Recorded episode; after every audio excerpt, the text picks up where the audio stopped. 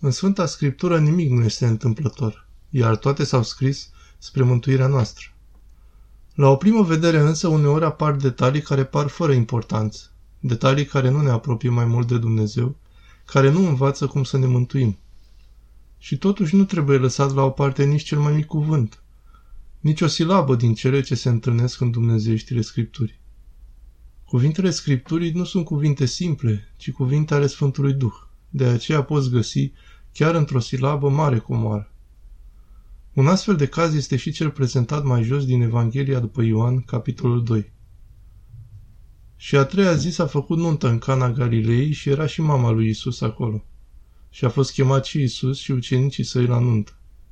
Și sfârșindu-se vinul, a zis mama lui Isus către el, nu mai au vin. A zis ei Isus, ce ne privește pe mine și pe tine, femeie? Încă n-a venit ceasul meu. Mama lui a zis celor ce slujeau, faceți orice vă va spune.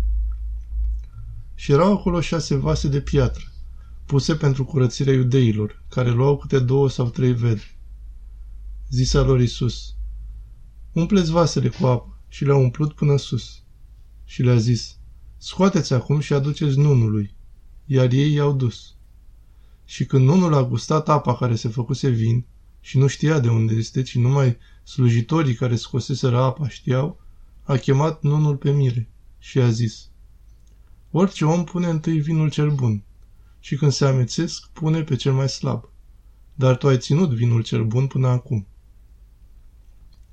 Întrebarea este, de ce șase vase de piatră? Și de ce luau câte două sau trei măsuri? Metritas, tradus în românește prin vedre. Cu ce mă ajută acest amănunt într-o desăvârșirea mea? Cele șase vase din piatră, adică din materie, care sunt puse pentru curățire, sunt cele șase simțuri ale omului.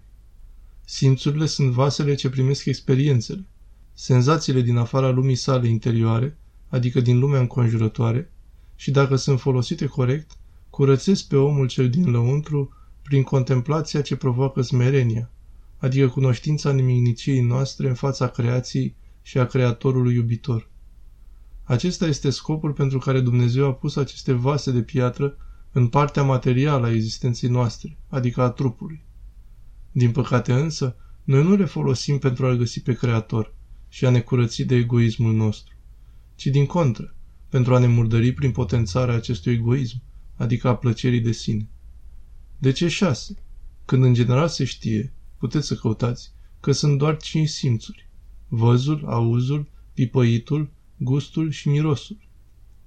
Cel de-al șaselea simț este simțul cel uitat, simțul cel înnegrit, organul de simț cu care consimțim pe Dumnezeu, adică mintea. Facultatea perceptivă a minții, simțirea minții, constă în gustarea precisă a realităților distincte din lumea nevăzută. Mintea este, de fapt, singurul organ de simț care prin excelență poate să ia trei măsuri, vedre, adică dincolo de măsura contemplației lucrurilor sensibile, trupești, și măsura experierii lucrurilor inteligibile, raționale, poate să ajungă și la măsura contemplării Creatorului. Păcatul însă înnegrește și distorsionează acest organ de simț și din cauza aceasta efectul cel mai nociv al păcatului este nesimțirea. Celelalte organe de simț pot să încape cea de-a treia măsură, în această stare căzută în care suntem, numai dacă sunt sfințite de Dumnezeu care luminează existența noastră prin intermediul minții. Numai Dumnezeu poate preface apa în vin. Cu alte cuvinte, numai Dumnezeu poate preface cunoștința cea naturală pe care noi ne stăruim să o dobândim prin efortul propriu în cadrul poruncii lui Hristos, în vinul cel desăvârșit al cunoștinței dumnezeiești iubitoare, care este exclusiv darul Domnului celui atotputernic, la mijlocirile preacuratei Maicii sale. Această cunoștință declară că vinul cel mai bun pe care l-a adus cuvântul mai pe urmă, prin venirea sa, adică rațiunea cea mai înaltă despre Dumnezeu, trebuie să-l bea firea omenească la început, ca pe cel din tâi, și cu el să se îmbete și numai pe urmă să cunoască alte vinuri, adică rațiunile lucrurilor, ca pe niște vinuri inferioare față de cel din tâi. Deci, cu toate că a spune că în Cana Galilei Domnul a binecuvântat căsătoria, anumite amănunte amintite de teologul Ioan pot fi foarte de folos pentru cei ce tânjesc spre cele înalte, Haideți să tânjim.